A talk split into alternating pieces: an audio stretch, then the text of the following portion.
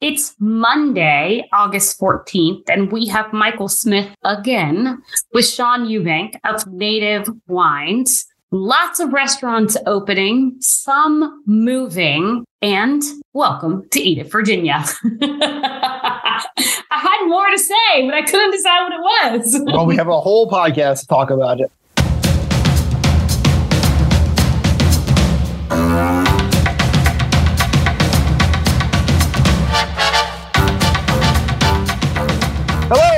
Virginia, your number one podcast source for food news and interviews with the people who make Virginia restaurants great. Follow us on social media at Eat It Virginia and be sure to subscribe to the podcast on your favorite podcast app.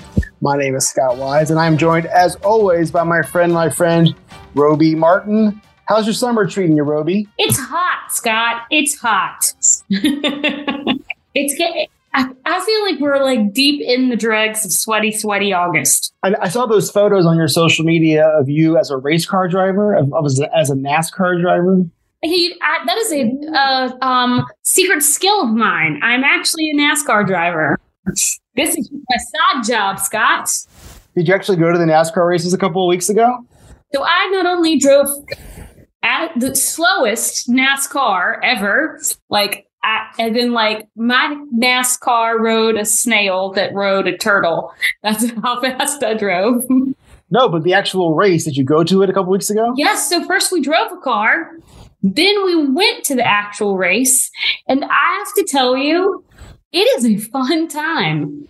It, it, I've never actually been, uh, uh, embarrassingly enough, but it was like one hundred ten degrees that day. How did you, how did you handle that? Uh, we had beers. Fair enough. Fair enough. Since we're on the topic of drinking, how awesome is it that our friend Michael Smith has rejoined us on the podcast for today? You know what? I was just talking to someone about orange wine and like all this type of stuff, like regarding the whole pet nat, natural wine, you know, all like sparkling wine, that type of thing. And I really think this is a super enlightening podcast we have this time, Scott, for everyone that might want to know more about these things. They had a lot to say about natural wine. I think that we should probably listen to them.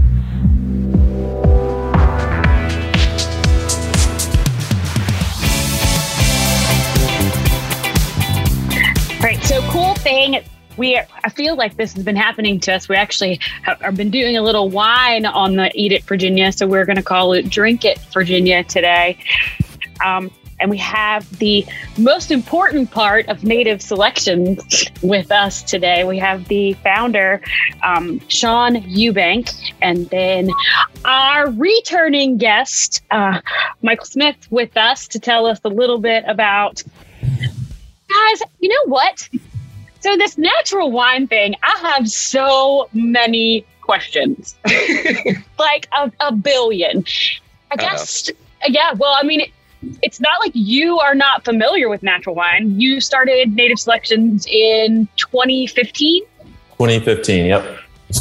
And what made you do that? Um, yeah, so, I mean, mostly just because I really liked the wines that I had been having um, a couple of years leading up to that, and saw a little bit of representation of that kind of wine in Richmond in particular, but mostly just, I kind of just got excited about it. I thought it'd be something that would be fun to share with um, businesses, you know, restaurants and wine shops throughout Richmond. And then, you know, Uh, areas up to D C and Virginia Beach, Charlottesville. That's kind of how we started. So my brother kind of got into it a few years before I did, and um, kind of inspired um, that specific sector of wine.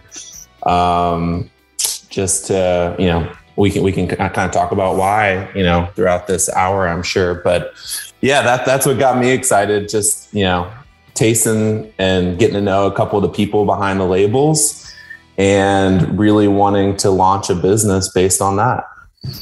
Were you in wine before you launched this?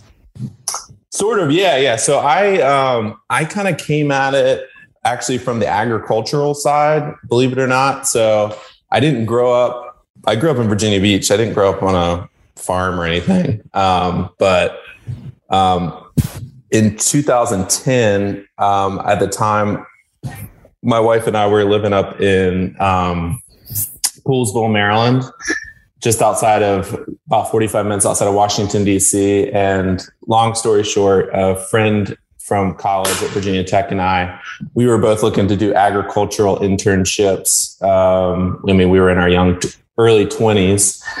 And he and his family had moved back in two thousand three to about thirty acres or so of farmland, um, quasi close to a city center.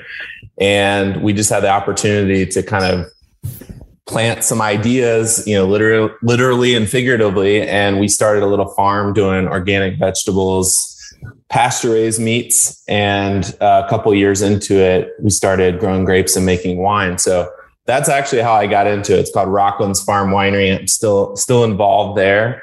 And um, yeah, and then kind of got, like I mentioned before, just kind of got um, the natural wine bug, mostly through my brother. And then at the time there was, a, you know, still is a great company, Williams Corner.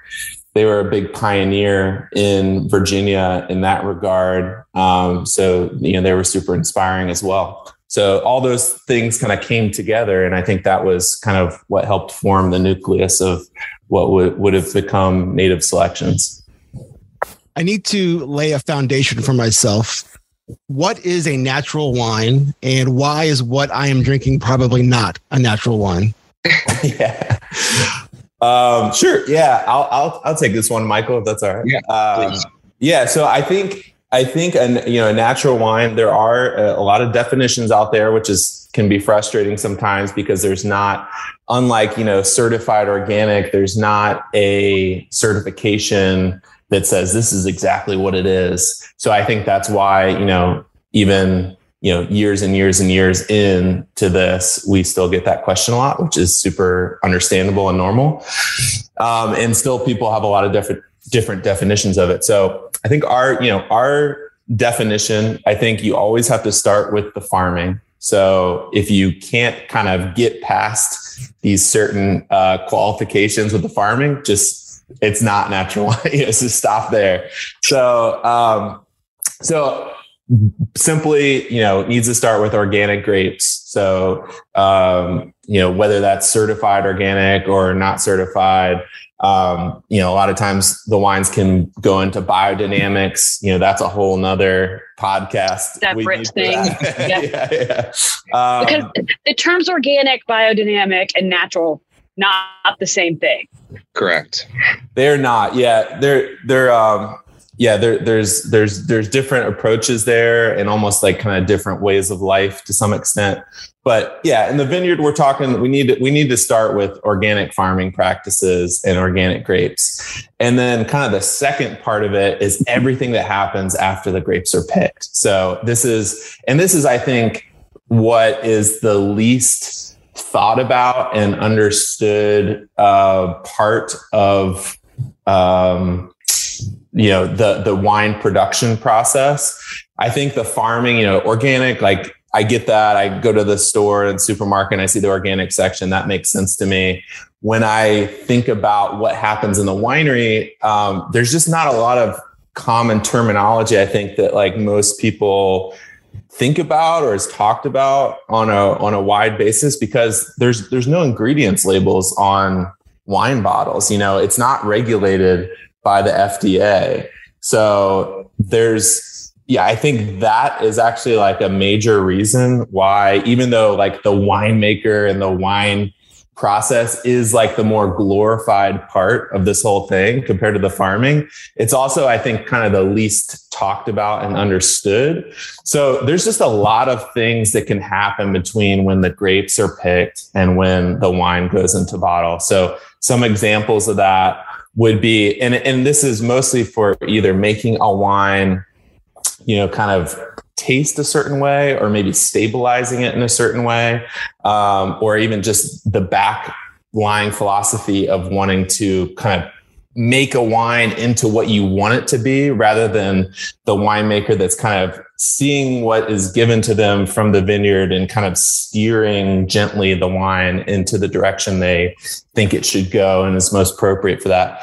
So a natural wine is a wine that is, um, it's just not fooled around with. It, it's generally a lot more labor and attention uh, required in the winery, because there are reasons why these stabilizers exist, because wine can go off the rails.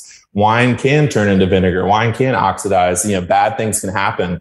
And so it, it, it does require just a lot more attention to cleanliness and to detail, um, and just being on top of everything to really do it right and to get a good product at the end of the end of the day. So we define natural wine as organically farmed grapes that are um, void of any additions. With the exceptions, there are exceptions, I think, in our opinion, of where you can put small levels of preservative, sulfur dioxide, into the wine, which is also a naturally occurring byproduct of the wine.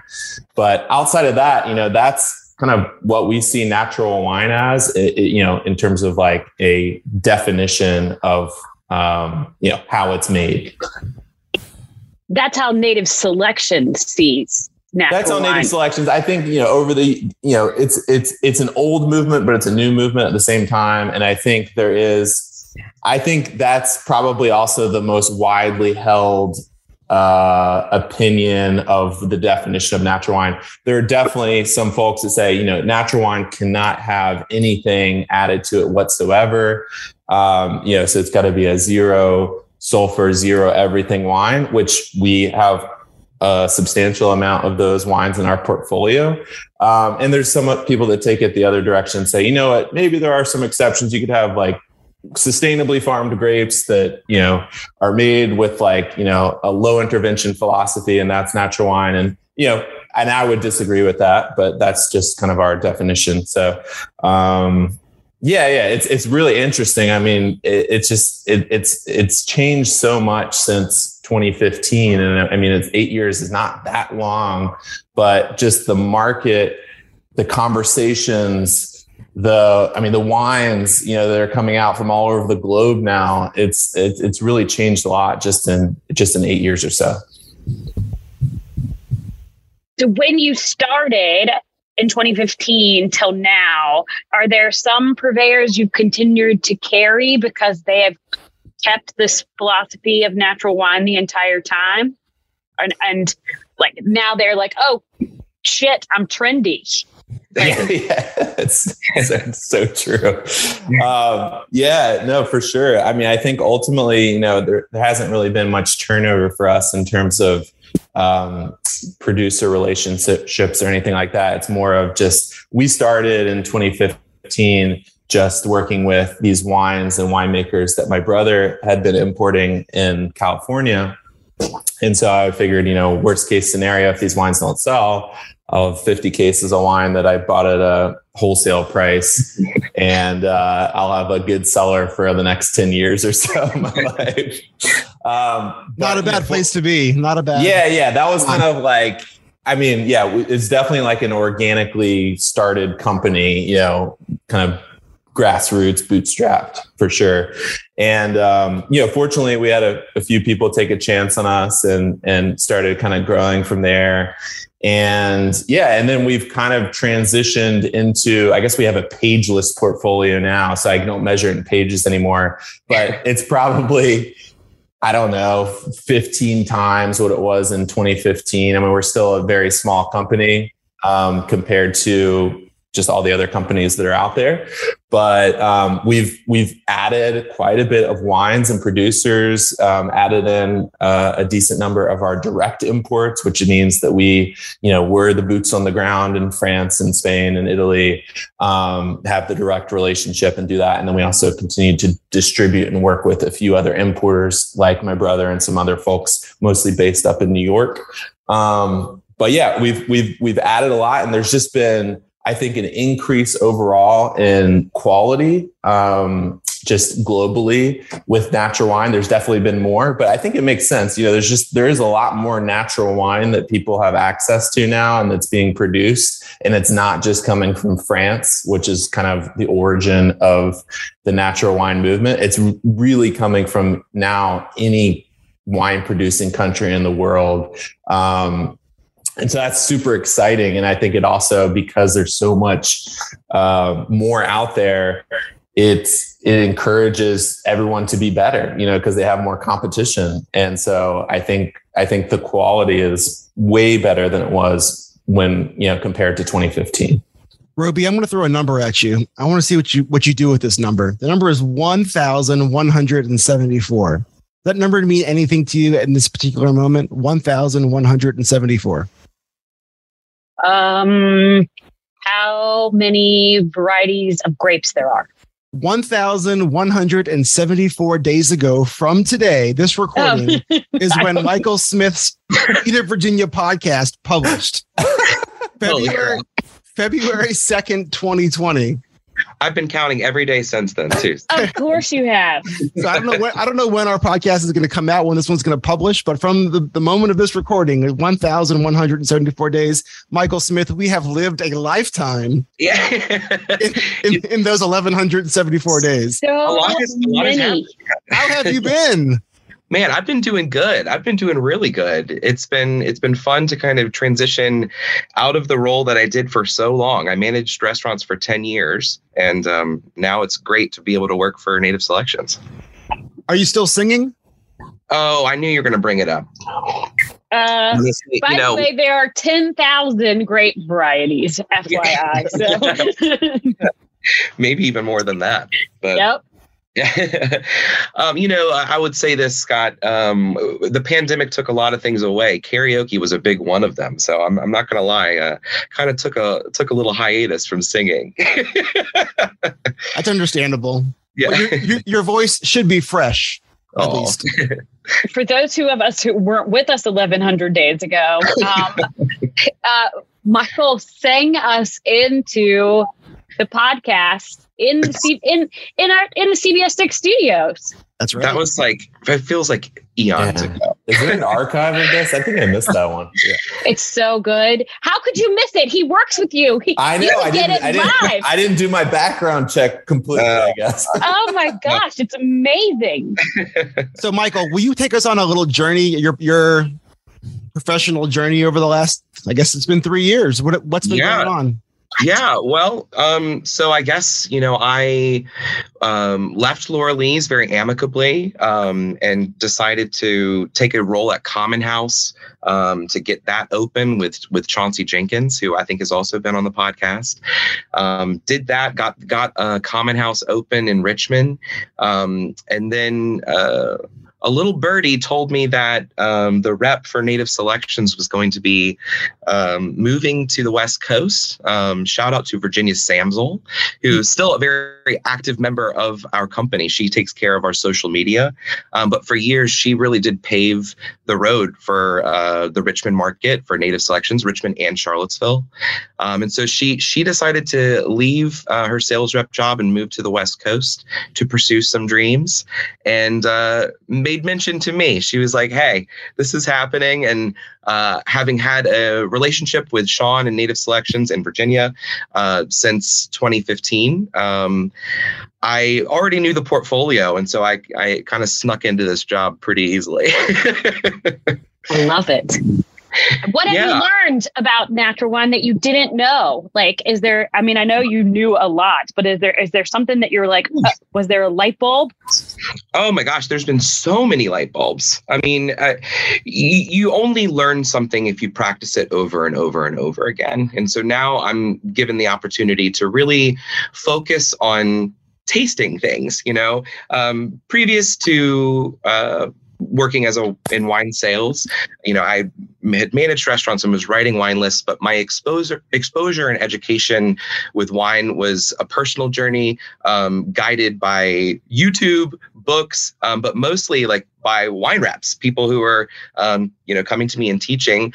When you're working at a restaurant, you have a, a thousand things that you're thinking about at all times. And the wine list can only take up so much of your brain. And therefore, focusing on what you're tasting can only uh, take up so much of your time. And so even though I think I, I'd like to have thought that I was dedicating a lot of time to that, um, now that I can dedicate all of my time to it, I'm I'm learning so much more. Um, understanding uh, understanding natural wine is tricky, as I think Shawn mentioned. Um, natural winemakers are kind of making wine um, without some of these tools and tricks that allow them to kind of skirt around uh, when the wine can go off the rails. So there's there's uh, some volatilities, if you will, to natural wine that I'm starting to kind of learn about and understand how they can um, kind of uh, fall into good harmony with other flavors that are happening in the wine.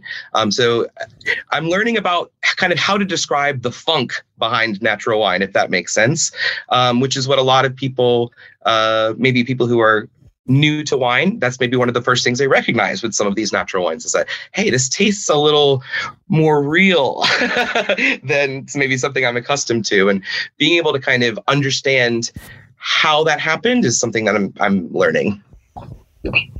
And, but not all, just so I, um, I have not, I drink wine, so I am a consumer. I don't know as necessarily it is all natural wine, though. Um, you know, now that it's trendy, of course, you see it more, which is nice. Um, mm. But not all natural wine is funky or yeah. barnyardy or all those yes. wild yeasty terms that you'll get, right? Correct. There are definitely some very pure expressions of natural wine. Uh, absolutely. I mean, it's not, yes, it's not all funky. No, I mean, but like that, that's because of what? Sediment or filtration? Like, why does it have some of that? Um, like some of it'll be cloudier. I'm, yeah. This is all I mean, assumption. I, I'm just, yeah. obviously I'd, you guys know. Well, as as Shawn was saying, um, you know, a lot of there's there's different uh, definitions of what can be a natural wine. I think some natural winemakers would would agree that a little bit of filtration is okay with a wine. So some of some of the wines that we um, carry, uh, you know, do have some more like purity, so you can look through it and it, it's very pristine. Um, while others are entirely unfiltered, and so they might look, yeah, more akin to a hazy I P A in your glass, and that definitely throws. It can throw people off, you know, um, people who are maybe not accustomed to that. Um, but uh, it, if anything, um, that's exciting, right? You know, it, it gives you an opportunity to experience something, something new. Uh, if anything, I think you you can get some uh, cool textures, even cooler flavors that come out of uh, wines that are unfiltered. So as you're pouring these wines for individuals that are new to it, what are some of the things that you hear? Because I feel like if somebody's expecting, you know, a, let's pick a, a Pinot Grigio that's like, you know, sometimes very straw yellow, cleared, adorable. What, what do people say when you pour this natural wine in their glass?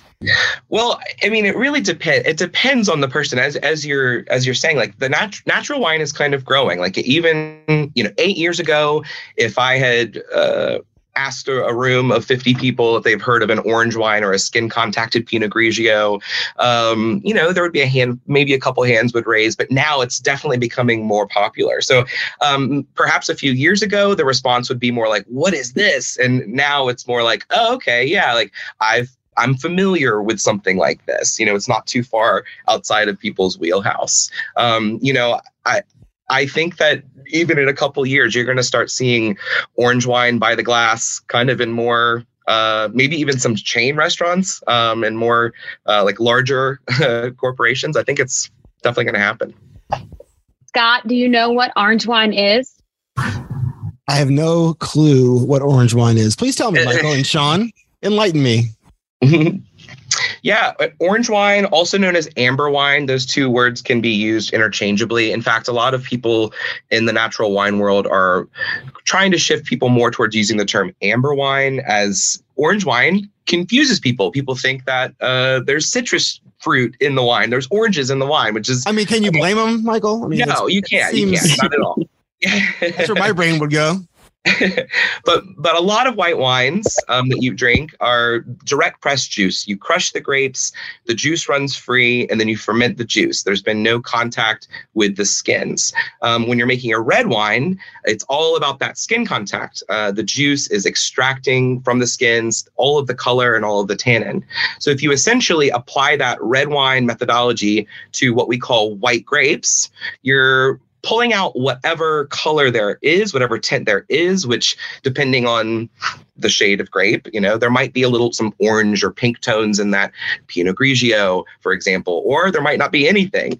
Um, so what you're going to be pulling out is any color there is, but also tannin. So I like to suggest that an amber wine or an orange wine is the perfect wine to give to somebody who is a red wine drinker, who says, I don't really like drinking whites. You know, I want something that has texture, tannin, some uh, backbone behind it. Um, but maybe maybe it's one hundred degrees outside in July and you're eating steak. Try it with an try an orange wine. You know, it might actually be perfect because it's going to give you a little something to chew on uh, with the wine. Did that make sense?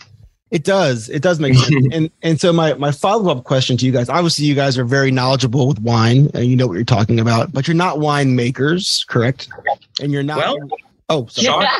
Sean's made wine. Well, that, I guess that was my question. The the business is, a, a, you are wine distributors. So I wanted to kind of get to what that means. If you want to talk mm-hmm. about your winemaking background, I'd love to hear that too. Well, I, I we can take this in a couple different directions. I think one piece that Shawn should also talk about is we're we're distributors, yes, but um, he he made mention that we're also importing wine. Um, so we have direct connections with uh, several people um, in Europe, and we're bringing their wines in exclusively and distributing them uh, to not just Virginia and D C, but to a few other states as well, um, which has been great to be able to grow that part of the business. Shawn can speak more to that. Um, but we also are working with uh, a few other larger importers of natural wine and distributing their wines as well, so that we have a nice big book uh, of lots of options from around the world. And you're going to restaurants and to mm-hmm. resorts. Yeah, bottle shops. What's the business? Yeah. So essentially, uh, my day to day is going around with about six to eight wines, usually no, usually more like five or six wines, uh, and, you know, making appointments with folks and just tasting them through our portfolio. Um, you know, every now and again, accounts will say, you know, we're looking for X, Y, Z, and I'm able to kind of build a bag specific to their needs. Sometimes people just want to be able to meet with you week to week and and see everything in the book um, and, and learn as much as they can. Um, so there really is a variety of uh, appointments that we make with, with people. Um, but yeah, anybody in, in, Uh, anybody with an A B C license. So I deal with a lot of bottle shops, um, retail businesses, restaurants.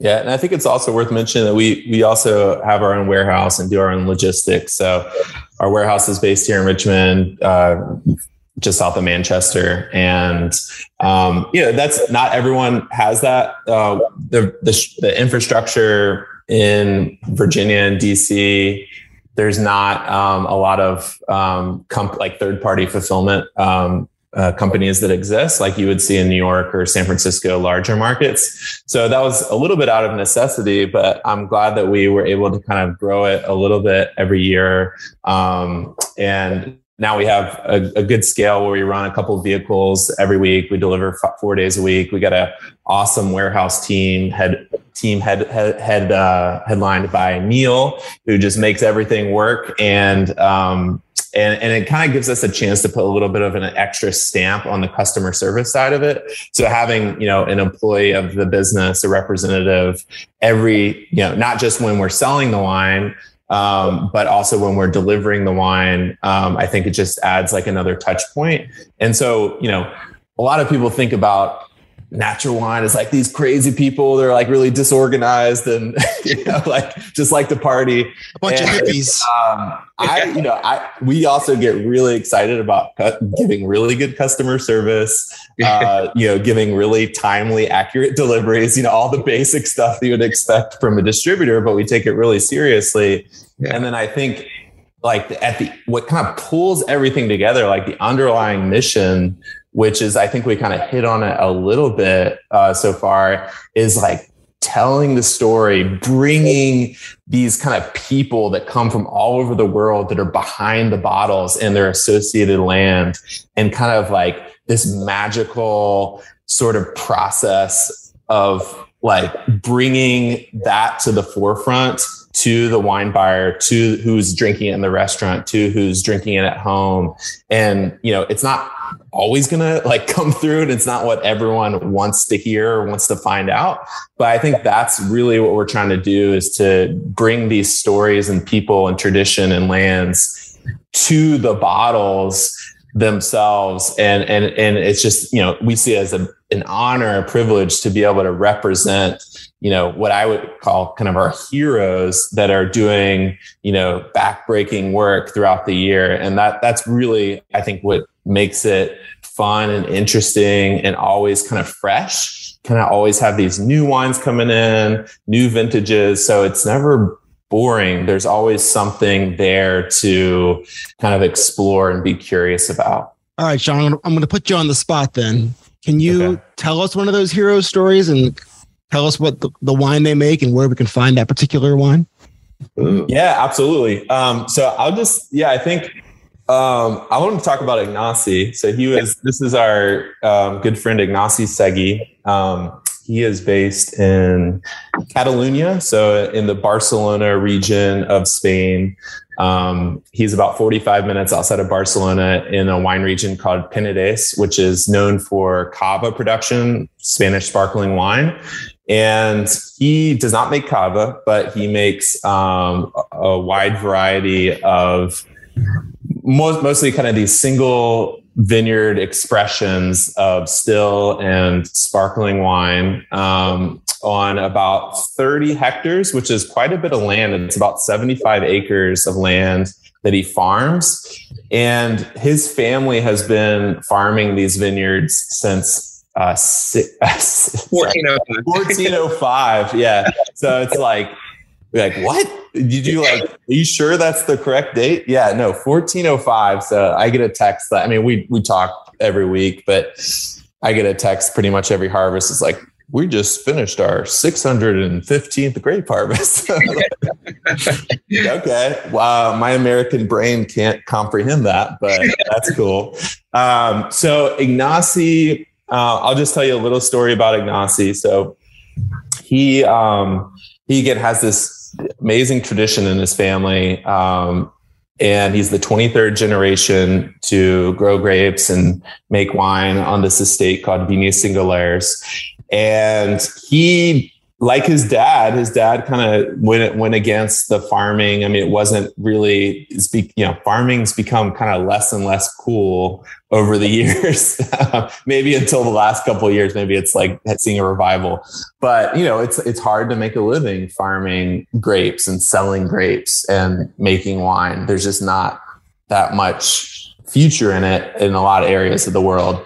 And so Ignasi, um, decided when he was in his twenties to not um, take over the family estate. And he went into another sector. He started working in banking, and then he tried to open like a cafe. He basically like hated it. And he just was like, this is not what I'm supposed to be doing. Anyway, when he was thirty-five in twenty twelve, he, or twenty eleven, he, um, he just said, look, I need to, this is my calling, you know, I need to go back to the land. And he didn't, he remembered kind of being around the vineyard as a kid and picking grapes and that sort of thing, but didn't really have any formal training and didn't really know exactly what he was doing. So he started with a friend uh, down the road, just kind of working in their cellar, you know, kind of taught him a little bit more in the vineyard, and he just, you know, he just got going. And so he started this little company called Vinyes Singulars on these really old vineyards with a ton of tradition, and immediately converted it to organics and biodynamics. He and his wife had a daughter, Mar, um, right around that time as well. And um, he just launched this business, you know, more or less from scratch. He's actually renting the land, you know, it wasn't given to him. He's renting the land from another family member. And so he's just been slowly building his business over the years and and farming these grapes, selling most of the fruit, and making about, you know, making wine off of maybe a quarter or a third of the land. And uh, we we had a chance to meet Ignasi when we did a little trade show in New York in twenty sixteen, I believe, and immediately hit it off with him. Uh, long story short, started working with him and his wines and importing those.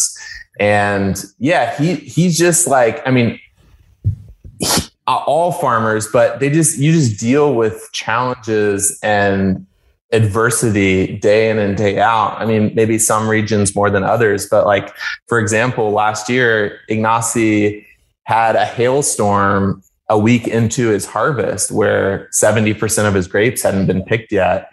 And it basically like demolished a massive portion of the seventy percent of fruit that was still remaining on the vineyards. And now he has to like recover from that, both mentally and financially. And, um, and, you know, he just kind of keeps going and, and, and also does not compromise his values. So he's organically farming and doing these really cool practices, you know, called regenerative agriculture, which is like this whole other thing, you know, kind of in that biodynamic realm, but just like growing the soil, trying to make it better for the next generation, for his daughter.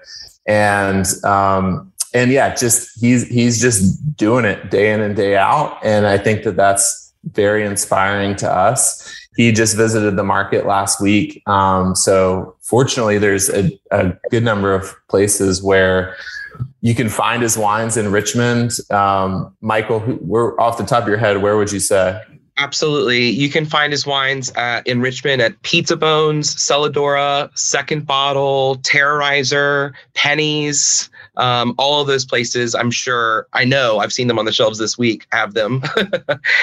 um, what I, what's also you should say is that this man makes as many as thirty, sometimes thirty-five different wines each vintage, which is just crazy. That's a lot of wines for one man, um, with a little tiny bit of help to uh, produce each year. And each of these wines tells such a different story. You know, he's he's telling the story of Catalan tradition using things like chestnut wood for his barrels, um, using amphora made from clays uh, dug from his vineyard sites. Um, the man is really, he's really... Uh, I, I'll, I'll say this. I think when I first tasted Ignasi's wines, I didn't understand them. And I was introduced to Ignasi when he came on a trip uh, to Richmond and, and sat at Laura Lee's, and we tasted through a lot of his wines. And I think at that point, I didn't necessarily have uh, the understanding to um, appreciate them. Um, but as I've continued to taste them and taste the breadth of his work, now I like can't get enough. um, he's, he's doing really cool things with a grape called Xarel·lo. Um, doing sparkling Xarellos, doing Xarello and amphora. Uh, it's very, very cool. So if, if, if Scott, if you want to taste your first uh, amber wine, um, look for a bottle of Vinyes Singulars by Ignasi Seguí. What does the label look like? That's what I need to know. Mm-hmm. They're all different. Oh man! I mean, yeah, again, the, the best thing to do, I mean, when when buying wine in general, but especially for this, if you turn it over on the backside, there is sort of a common theme to these wines. They all have the logo uh, of the wine and then the importer, which in this case is us. So that's another way to identify it. And it's usually like a little easier to kind of decipher what the wine is on the back, especially when you get into these, you know, French and Spanish wines that have label regulations and that sort of thing that kind of confuse, I think, the average consumer as to what they're actually buying. But Scott, I would also say you don't necessarily need to know what these wines look like, because we have some really, really incredible wine professionals in this town. And all you have to do is go in and say, hey, I'm looking for a bottle of Vinyes Singulars at any of those places I just mentioned. And they will not only be able to point you in the direction of maybe two, three or four different bottles within their own shelves, but, but they'll be able to tell you the story of Ignasi. We've been able to really share his passion um, with the community. Um, It's it's a really it's really cool to kind of have uh, this like pen pal, but like we get to visit each other and hang out. It's like a like a sister city, if you will, over there in uh, Penedès. And w- one thing about Ignasi's wines that I think I think I, I just look for, and I think is like a good mark of like this is like you're kind of getting towards the goal, is when you taste these wines, and sometimes, like Michael said, kind of takes a little bit of time, maybe years, to kind of understand or, you know, what we're working with here. Um, but when the wines taste like the, like year in and year out, not that they taste the same, but they have this stamp of a place and a person. um, that's like a true, like there's, there's this, um, kind of humanity and, you know, earth that's coming in from the wine. And it's just, you know, again, one of these magical things that happens in a fermented grape juice beverage that I don't really understand the science behind it, but not all wine's like that, and not all natural wine's like that. And that is really, really cool when that happens, because it's not just really enjoyable to drink and delicious and makes you feel kind of good, but it is kind of an intellectual exercise as well. And so you're being stimulated, I think, on a, on another level. And that is kind of that, that, that's, I think, what the goal is. And, and that is not accomplished by chance. It's, it's a lot of hard work. It's special vineyards that require a lot of work and a lot of time and, you know, dedication to good winemaking practices. And so there's a lot that goes into it, but that is one thing that makes it really, like, you know, awesome when that happens, when the stars align. And the angels sing. Yeah. The angels start singing. So if I wanted to, as a newbie to natural wine, if I wanted to be somewhere where perhaps Michael, you are, or Shawn, you are, um, in Richmond or Virginia Beach, um, mm-hmm. what is upcoming in the next two weeks that I could have you hold my hand um, through, I don't know, wine that doesn't include oranges, or, um, you, or, you know, a natural red wine? You know where I'm going. Like, where sure. can you give me some spaces in which yes. I could be belly to belly with someone who knows a lot yes. more than I? So one one thing that I'm really passionate about, you know, I spent ten years being, um, you know, the pub, pub, the face of a restaurant, you know, very much part of the public. I love being a little bit on stage. I love I love showing off a little bit, if you can't tell. But anyway, sing already, I, Michael, just sing. We, I love you want to. Yeah, give us a song. Just sing. Send me into sing. Where I'm going. I love doing weekend tastings. Um, as as you mentioned, Roby, I'm not just in Richmond. I'm I'm also in Hampton Roads, as far as uh, you know, Tinto and Chesapeake, almost at the North Carolina border. Um, we're distributing out west in Charlottesville as well as in Stanton. Um, so you can find me all throughout Central um, and Eastern Virginia doing tastings um, during the week, on the weekends, different seated events here and there. Um, specifically in the next couple weeks, uh, and again, not knowing when this is going to be released, but we're going on a company trip to Italy. Ah! We can suitcase you and if you want. You can we come with bury us. The lead. Man. Um, but yes, there's, if you follow our Instagram, um, which is at Native Selections, um, I'm, you can also follow me if you want to see uh, what I'm doing personally, um, at Michael Smith. I'm sure this will be in uh, on the page or whatever. Um, Show notes. Yeah, exact show notes. Yes, thank you. Sir. But you can then see what we're doing um, all throughout town. I mean, we do stuff weekly um, in as many markets as we can. I should awesome. also mention, we're in D C and Northern Virginia, too. We haven't shouted out Amanda Carpenter, who's our D C and uh, Maryland and Northern Virginia rep. So you're saying there's many chances that I could pick your brain all about all things natural, organic, and or biodynamic wine, correct? Many, many chances? Once I get back from Italy, absolutely. Perfect. Well, you're listening to Eat It Virginia with Michael Smith, Shawn Eubank, Native Selections, Roby Martin, and Scott Wise.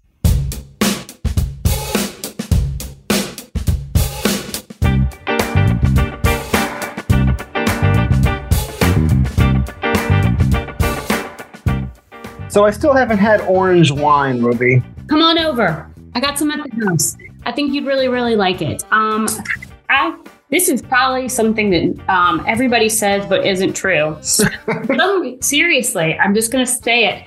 I feel like I get less of a hangover with wine that is natural. Is it because you're drinking less of it because you don't like it as much? Oh, yeah, that's exactly what it is. How'd you guess? Um, I don't know what it is, but that's what I'm going to say. New restaurants, Scott. So many new restaurants. Have you been? Wait, before we get into the new restaurants, yes. I saw something on your Instagram that I've got to ask you about. Uh-oh. It wasn't me. It was definitely you. It was your Instagram. Shall we say that you have had an oyster now? I had many oysters the other night. Had a bro day with my buddy Greg Burton over at Odyssey and saw my other... If anybody doesn't know who Greg Burton is, it's Hardly Working with Greg Burton. Used to be sports radio here in Richmond. Hopefully he's going to come on during football season and tell us where all the tailgate food is. So, Greg, um, I'm holding you to that because you told me that when I was emceeing an event recently. So, Greg, if you're listening, that's the thing. So, so Scott, who knows yes. everyone in Richmond, went out to dinner with Greg Burton? We did. And, uh, yes, yeah, so we, we, met, we met Bo at the bar over at Odyssey. And had a, such a lovely meal. As you know, that place is one of our favorites. Bo is one of our favorite humans on the face of the earth. He said he listened to the podcast where I was talking, where you called it, where you basically said, Bo, Hooks got up with oysters. So Greg and I ordered some oysters, and then Bo brought out some another whole serving of oysters, which had poblano and mezcal and smoked salt. They're called Peachtree oysters, and it was phenomenal. So See, good. Slip them down so quickly. He, he's doing a good job over there. If you haven't, um, anybody that's listening, if you haven't been to Odyssey yet, I would encourage you to swing by the bar. Bo is almost always in front of that oven. So if you'd like to get to know a local chef, that's a really good way because Bo has a skill set that I think is pretty phenomenal. He can chat and cook at the same time, and he wants to. So, and it was recently his birthday, so wish him a happy birthday and tell him that Roby sent you. Yep, or Scott. That, Scott. Was, our, that was my best bite of the week for sure. What was yours? That was your best bite of the week? Why do you sound surprised?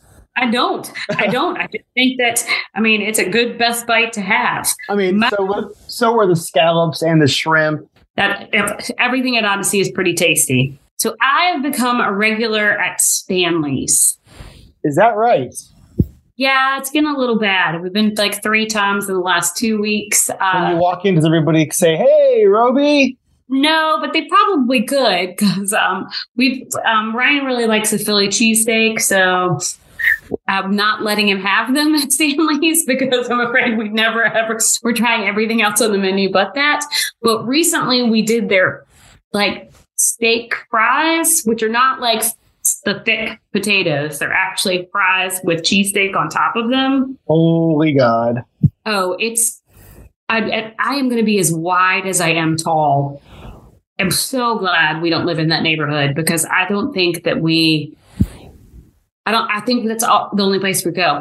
And last night, Scott, I had some of the worst French fries of my life. Mm. And I swear I've never met a French fry I don't like. So it just gives me more respect for in places that actually take time to do something with their potatoes as opposed to use them as an afterthought. So Stanley's steak fries. Also, I had this melon salad that they sent us. Melon and cucumber and Greek yogurt. It was, it was just random. Very, very good. For what it's worth, they are doing pasta specials now over at Stanley's.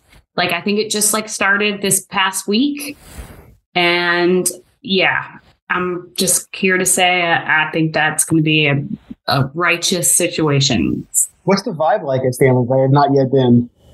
Um, it's like your mom's kitchen meets chic. Yeah, okay. Like that's what it is. Hey, Barbara Wise's kitchen is pretty damn chic. You better watch yeah. what you say. So, I mean, it's like they they know what they're doing in the kitchen, but also they're hip.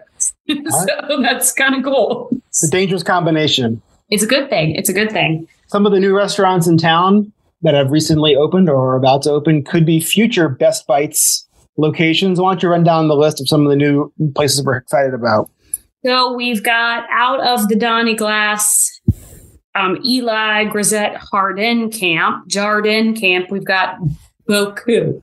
And this is what you were teasing last podcast. You said, I, you said, I, I have an idea about something that's coming to town. I'm going to bring some news, but I can't give you the full story. So what's the full story?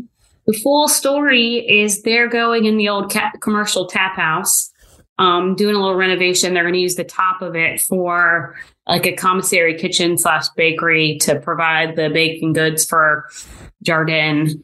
And maybe even Grisette. And then they're going to make this in like a oyster bar. Actually, let's just call it a raw bar. Let's call it a bar with oysters, because okay. apparently there's going to be other food. And as you know, there are a few other raw bars that are getting ready to show up in Richmond. I think Log Oven has a concept that's getting ready to happen in Scott's Edition, though that's pretty hush hush. And there was just recently an oyster bar that opened in Petersburg by the guy who owns Bonuts, oh, which is yeah, like the biscuit um, donut hybrid. So that's uh, that's a lot of raw bars near us, which I'm really, really, really excited about, because we're like an hour and thirty minutes or forty minutes from the bay. So you it, mentioned that you had, you wrote about Donnie, uh, Donnie's new business in Style. Obviously, you write restaurant reviews and restaurant news for Style Weekly. Is there any other articles you've written recently that you want to dive into a little bit?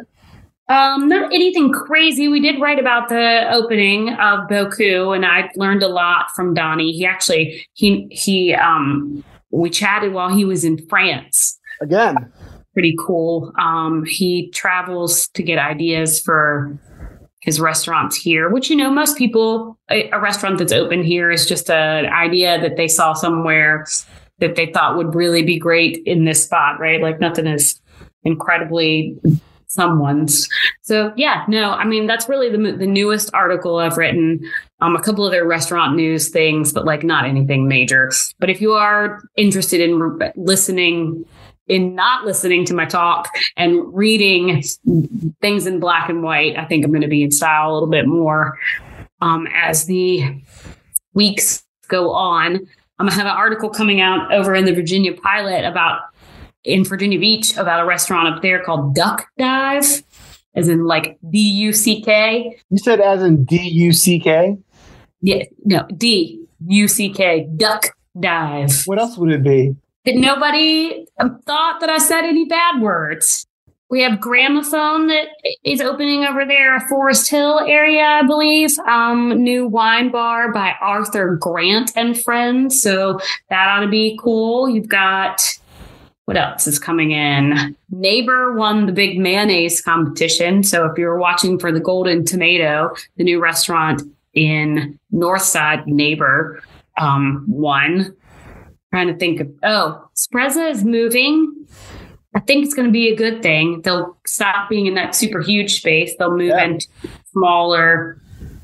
What, when you think of that space, Scott, this has been yes. going around the Facebook and, and Instagram airwaves. When you think of the space they're going in, what do you call it? Bogart's. It's Bogart's to you? It's the old for, Bogart's? Yes, the Bogart's back room. I saw many a good show back there. So it's Bogart's for me, too. So I feel like it shows your age when you are uh, discussing the old spots, when it's six iterations of spots ago that that is the one you bring up. When there's a place like that, and of course, we wish Angela best of luck with Spreza in this new location. Absolutely. Uh, when there's a place like that that has um, a history of restaurants that might have been successful, but maybe not have lasted a long time, or maybe haven't been successful and shut down really quickly. As a as someone who's like invested in this industry, what does that tell you? Are there red flags going up when, when a restaurant moves into a space that has been multiple restaurants? I mean, granted, Bogart's was twenty years ago, so I mean, that's a long time. That's a long time ago. But is there something more to it than that? Well, I think, I mean, uh, let's use, we just recently talked about Donnie just like five seconds ago, and let's use Baja Bean as a, an example. I think they're doing amazing things in that vomit-filled space at one point, okay. right? Like, yes. I think Jardin looks amazing there. I think they're really filling that space with some real warmth. But Baja Bean was there for twenty years. Sure, sure. But I mean, you could by and large say it was an old restaurant space. You're talking about spaces that weren't successful and now are bringing other spots. I'm just talking about spaces that have been multiple concepts in like, say this, let's say from two thousand to present, which is roughly when Bogart's was there. Right? There might have been something before Bogart's in two thousand. Let's just say two thousand to make it, make it even. Oh, I think that it is the restaurants, not the spot. Okay. I'm trying to think of another spot that has changed hands a bunch of times. One of the ones I was thinking of is um, Main and Robinson, where S B's Main Street Love Shack is now. I mean, that's been four or five different concepts in twenty years, right? So mo- the one that resonates for me the most is Starlight, right? Right. And before that, it was Sobel's. Sobel's. Mm-hmm. And then it was like the Devil's something at one point. Something weird. Yep. And then yeah. Brunch. Well, I don't think Brunch would have closed had the pandemic not occurred. Sure. That's a big wild card there, of course. Mm-hmm. Listeners, if you have a place out there that has a deep history, long, with, deep history with some of your favorite restaurants all coming out of one space, let us know about it, because I'm sure we've forgotten one or two or twenty. This episode of Eat It, Virg- Eat It Virginia? Really? This episode of Eat It Virginia? No! Oh, God, no.